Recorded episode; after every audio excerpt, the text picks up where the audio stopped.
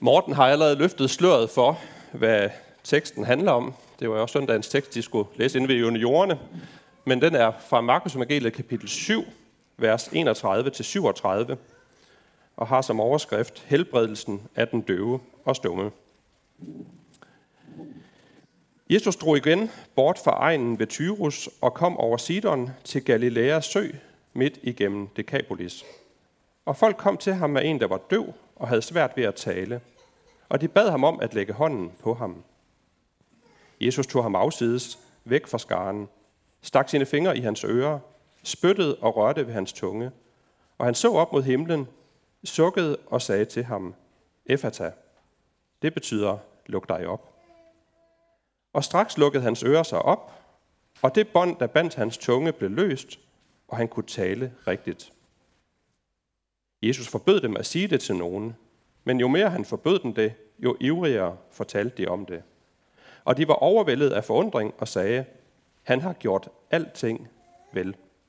Han får både de døve til at høre, og de stumme til at tale.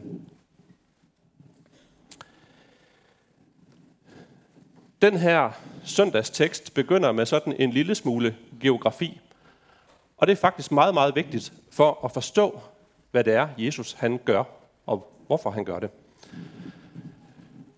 300 år før Jesu fødsel, der var der en krigsherre.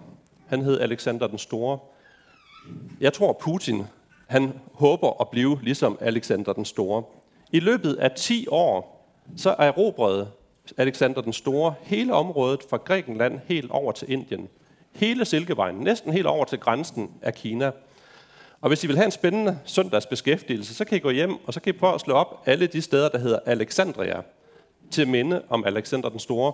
Der er rigtig mange byer, der fik hans navn, fordi han var det helt store hit. Blev kun en ganske ung mand, men i løbet af 10 år i hans ungdom, der erobrede han det meste af verden.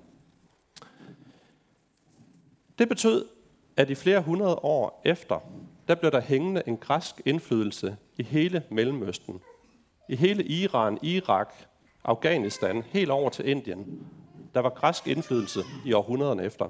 Det gamle testamente blev oversat til græsk, fordi det var det mennesker, det, folk, øh, eller det sprog, mennesker forstod.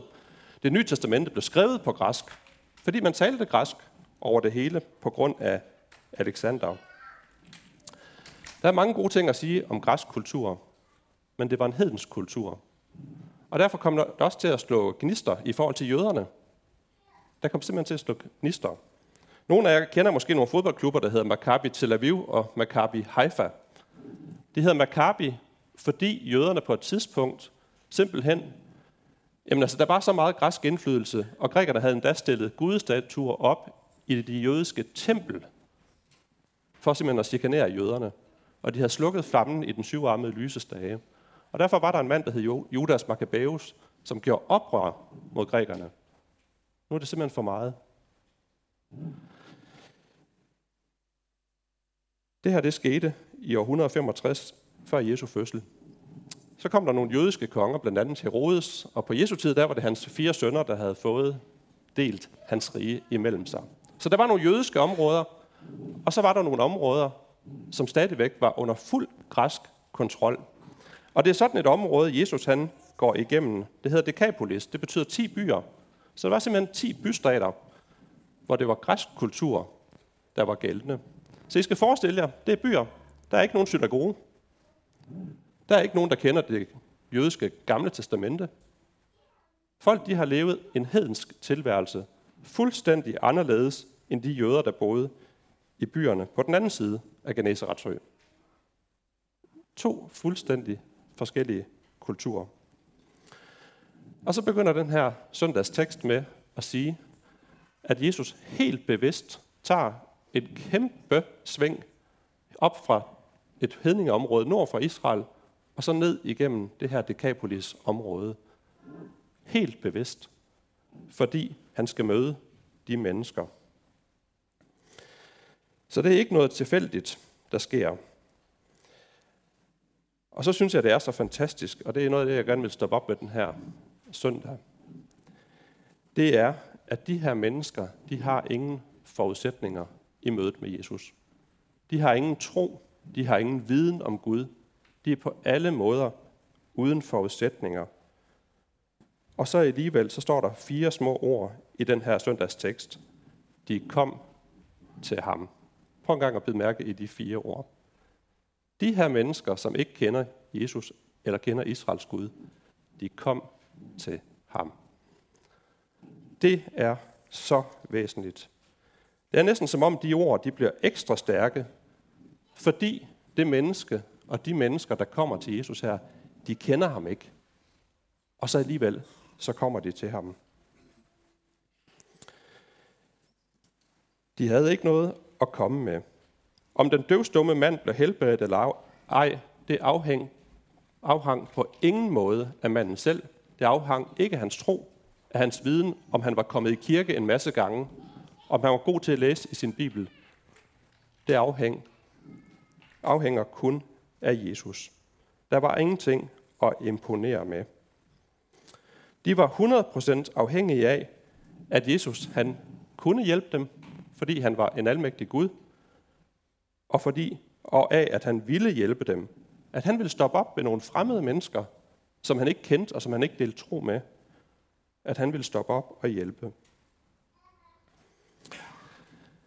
Der var på et tidspunkt en romersk officer, der fik hjælp af Jesus. Hans tjener var syg, og Jesus greb ind og helbredte den syge tjener. Han var på den samme måde helt uden forudsætninger i forhold til Jesus. Han kunne bare håbe på, at Jesus han ville hjælpe og tro på det. Og der siger Jesus om ham, Sandelig siger jeg, så stor en tro har jeg ikke fundet hos nogen i Israel. Så stor en tro som hos den her officer. Jeg kunne godt tænke mig den her søndag at spørge jer alle sammen, hvad bygger I jeres tro på? Har I sådan en forudsætningsløs tro, som de her mennesker, vi møder i søndagens tekst, hvor det egentlig bare handler om at komme til Jesus? Og så tro på, at han vil hjælpe. Hvis I har det lidt som mig, så kan troen veksle som en dansk sommer af nu 2023. Troen det er virkelig en flygtig størrelse, hvis man kigger ind i sit eget hjerte. Den ene dag skinner troen, eller der skinner solen, den næste dag, der plasker det ned. Hvorfor? Fordi min tro den begynder at måle sig på, om jeg er god nok til at komme til Jesus. Om det er gået så godt i den sidste tid, som jeg lige kan huske tilbage på, at jeg faktisk tør at komme til Jesus og modtage tilgivelse hos ham. Det værste ved at have været en kristen i mange år, og jeg sagde det værste ved, der kan faktisk godt være en bagside ved at have været kristen i mange år. Det er, at jeg synes, jeg burde være bedre. Jeg synes faktisk, jeg burde have noget at komme til Gud med. Jeg har læst i min bibel, jeg har hørt mange prædikner. Jeg ved, hvordan Gud ønsker, jeg skal leve. Jeg ved lige nøjagtigt, hvad der er Guds vilje. Og så stod jeg gang på gang på sådan en stengrund nede i mit indre at der er noget, der bliver ved med at være det samme. Noget hårdt, noget uforbederligt. Der er synder, som jeg ikke kan overvinde i et slag, men som bare bliver ved med at poppe op. Der er ting, som en gammel kristen som mig skal lære af den her søndagstekst. Det er at gøre som de her forudsætningsløse grækere over på østsiden af Genesaretsø. Dem må vi gerne lære noget af. Kom til Jesus. Kom til Jesus. Det er det eneste, du skal. Jeg må lægge alt det gode i mit liv væk. Jeg må lægge alt det væk i mit liv, som jeg skammer mig over, og så bare komme til Jesus. For det er jo det, det hele afhænger af. Hvis de ikke var kommet til Jesus, så ville den døvstumme mand aldrig have oplevet det mirakel at høre et ord i sit liv, eller kunne tale. Det er jo kun Jesus, der afhænger af. Uden ham, der vil du og jeg ikke nå til himlen, for vi vil aldrig ved egen hjælp kunne slippe fri af vores sønder. Jesus hjalp manden, og han vil også hjælpe dig. Og så synes jeg faktisk, det er fantastisk, at vi har barndåb i dag, fordi den tekst, som Thomas læste fra Markus Evangeliet kapitel 10, det her det er Markus Evangeliet 7, det andet fra kapitel 10, de handler faktisk om nøjagtigt det samme. At de bar nogle små børn til Jesus, står der i Markus 10, for at han skulle røre ved dem. Søndagens tekst handler det om, at Jesus rører ved den døvstumme mand. I dåben handler det om, at Jesus rører ved et lille barn. Og Jesus han siger, lad de små børn komme til mig. Det har igen ordet komme. Det handler om at komme til Jesus. Så må Jesus gøre miraklet. Og det har han gjort i dåben i dag. Han har virkelig gjort et mirakel i Lærkes liv ved at røre hende og tale til hende. Så derfor synes jeg egentlig, at den her søndag har en god samlet overskrift. Hvad er det så, der sker med den døvstumme mand? Jo, Jesus han helbreder. Og han siger kun et enkelt ord. Efata. Alt andet, det foregår gennem fakter og handlinger, og det giver jo rigtig god mening, når nu manden er døvstum, at det foregår igennem fakter og handlinger. Det er som et lille stumfilmsklip, vi ser. Jesus rører ved mandens ører og tunge, og dermed udtrykker han, at det, der sker med manden, det kommer fra mig.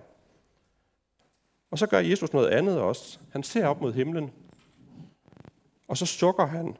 Og der beviser han, at han er ikke en kvaksalver eller mirakelmager, og her kommer jeg, og nu skal jeg. Men han viser klart, at det her, det er noget, som Gud gør. Gud griber ind i mandens liv. Jesus han må sukke og bede til Gud, før han kan sige, Efata. Jeg kan godt tænke mig lige at stoppe op ved det her ord, at Jesus han sukkede.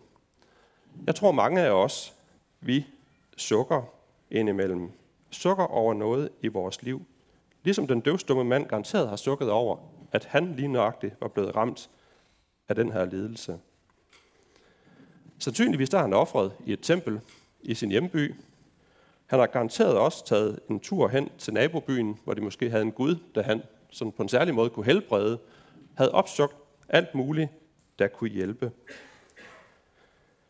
Vi er mange, der sukker. Nede i Agerskov, hvor Christer og jeg har vores øh, gang, der er der mange, der har sukket her de sidste par år, fordi vi har haft så mange dødsfald i menigheden. Det betyder, at der er ægtefæller og børn og børnebørn, der har sukket rigtig meget i den periode, hvor menneskene var syge, og også nu, hvor de så savner den.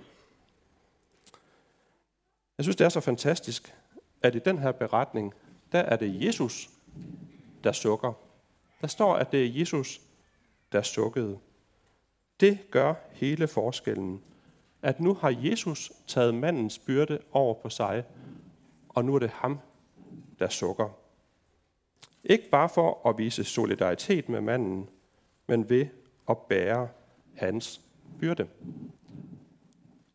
Nu er mandens døvhed og stumhed blevet Jesu problem.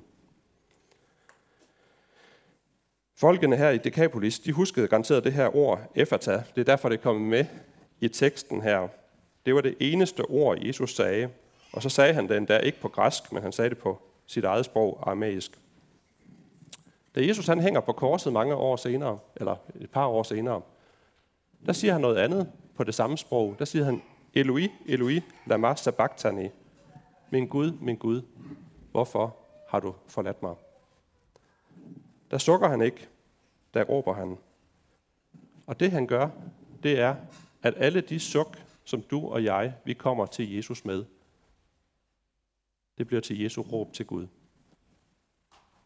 Han tager al vores sygdom, han tager straffen for vores sønder på sig. Nu bliver det hans problem, og ikke vores. Og hvor er det fantastisk. Der er virkelig håb for alle de suk, vi sukker til Jesus. Det bliver til hans suk, til hans råb. Jesus er mit eneste håb. Vejen til Gud går gennem ham. Og så er det bare så dejligt at kunne sige, at det er en sikker vej. Der er virkelig blevet betalt for mine sønner, når de ligger hos Jesus. De ligger ikke derude et eller andet sted og kan vende tilbage til mig som en boomerang på en dårlig dag. Men de er taget væk, fordi Jesus har båret dem.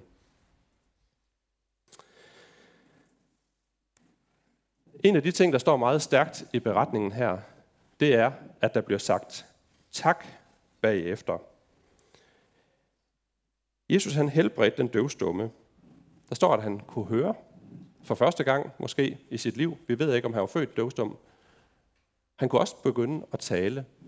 Og der står, at det simpelthen vækker sådan en begejstring i menneskemængden, at, jamen, at, de, at de jubler, de kan slet ikke være med at fortælle det til andre. Og jeg kan ikke lade med at tænke den tanke, at den døvstumme måske selv har været med i det her kor. For første gang i sit liv, så kunne han være med til at tale. De siger, han har gjort alting vel. Mange de undrer sig over, hvorfor Jesus han øh, forbyder dem at tale om det. Det er sådan et typisk spørgsmål, der kommer til den her tekst. Hvorfor forbyder Jesus dem at tale om det? Jeg tror, det er fordi, at Jesus han er over et område, hvor man ikke kender til Gud. Og sådan en beretning som den her, hvis den først begynder at løbe rundt omkring, så kan folk forbinde alt muligt med den. Det er måske noget healing, Jesus har lavet. Det er måske, fordi han har en stærk trolddom. Det er måske, fordi Jesus han kan udføre magi og sådan noget. Og Jesus han har ikke ønsket, at alle de her rygter, de bare skulle begynde at svire rundt omkring, uden at folk de virkelig vidste, at det her det handlede om, at Gud havde grebet ind i et menneskes liv. Men Jesus han kan ikke stoppe det. Og uanset om det bliver misforstået eller ej, så er det faktisk rigtigt, det mennesker han, de siger. Han har gjort alle ting vel. Han har gjort alle ting vel. Det vidnesbyrd vil jeg faktisk også gerne bære frem for jer den her søndag. Jesus han har gjort alting vel, også i mit liv. Jeg har fred med Gud på grund af Jesus. Jeg har tilgivelse for mine sønder. Jeg har en himmelsk far, der elsker mig på gode dage i mit liv og på dårlige dage i mit liv. Jeg får lov til at følges med ham. Jeg har et levende håb, og jeg behøver ikke frygte døden. Det er faktisk meget at kunne sige, og det vil jeg gerne sammenfatte i ordene. Han har gjort alting vel. Der er mange lovsange i Bibelen. Altså, her møder vi en af dem, altså mennesker, som simpelthen udbryder, han har gjort alting vel. Det er jo en lille lovsang. Jeg har lagt mærke til, at mange af de jubelscener, vi har i Bibelen, de kommer på de allersværeste tidspunkter i menneskers liv. Der, hvor de virkelig har været nede og kæmpe med det, ja, som er helt umuligt for et menneske at overvinde. I salme 51 i det gamle testamente, der har vi David, kong David, den store konge i Israel. Det, der svarer til Christian den 4. i Danmark. Altså David, den store konge, det store forbillede i det gamle testamente. Han havde et absolut lavpunkt i sit liv, nemlig da han slog en mand ihjel for at kunne komme i seng med hans kone. Tænk, det var ikke bare sådan en forbryder, der gjorde det. Det var den store konge. Kongen, som skrev salmer til Gud. Kongen, som var et åndeligt forbillede. Kongen, som virkelig stod frem som noget særligt. Og så gjorde han sådan noget. Forfærdeligt. En utilgivelig synd. Uoprettelig, fordi det handlede om at slå et andet menneske ihjel. Og så står David der med den byrde ind over sig. Han bliver konfronteret med det, og så har han faktisk kun et håb, nemlig at Gud, han vil gøre alting vel. Og prøv at lægge mærke til, hvordan han beder i salme 51. Han siger til Gud, Gud, vær mig nådig. Og så tør han ikke sige, fordi jeg fortjener det. Men så siger han, vær mig nådig i din godhed. Og så beder han til Gud, vask mig fuldstændig ren for skyld. Det har han brug for. Han siger, vask mig videre end sne. Og han siger til Gud, vend dit ansigt bort fra mine sønder, Og så til sidst, skab et rent hjerte i mig, Gud. Gud, gør alting vel i mit liv. Det beder jeg dig om. At du vil gøre det, som jeg ikke kan. Gud er Davids eneste håb. Og så siger David i salme 51, Herre, åbn mine læber, så min mund kan forkynde din pris. Det synes jeg er fantastisk. Vi hører i dag om en mand, der var døv, og som lige pludselig kan tale. Hvis dit liv skal blive til lovsang for Gud, så er det nok også, når du møder ham i de sværeste situationer i dit liv. Og så erfare Guds hjælp i netop sådan en situation. Det er med til at åbne dine læber, så din mund forkynder Guds pris. I Bibelens sidste bog, der står der jo, hvordan vi skal synge i himlen. Og der står der blandt andet sådan her, hvad Johannes han ser. Jeg så, at der var en stor skare, som ingen kunne tælle, af alle folkeslag, også grækere fra østsiden af Genesarets sø. Stammer, folk og tungemål, de stod foran tronen og foran lammet, klædt i hvide klæder og med palmegrene i hænderne. De råbte med høj røst, Frelsen kommer fra vor Gud, som sidder på tronen og fra lammet. Den kommer ikke fra dem selv. Den kommer alene fra Gud. I himlen der står vi som forudsætningsløse mennesker, der alene er frelst på grund af det, Jesus han har gjort. Så når vi engang når frem til målet, så må vi sige det samme som menneskene øst for Genesarets sø.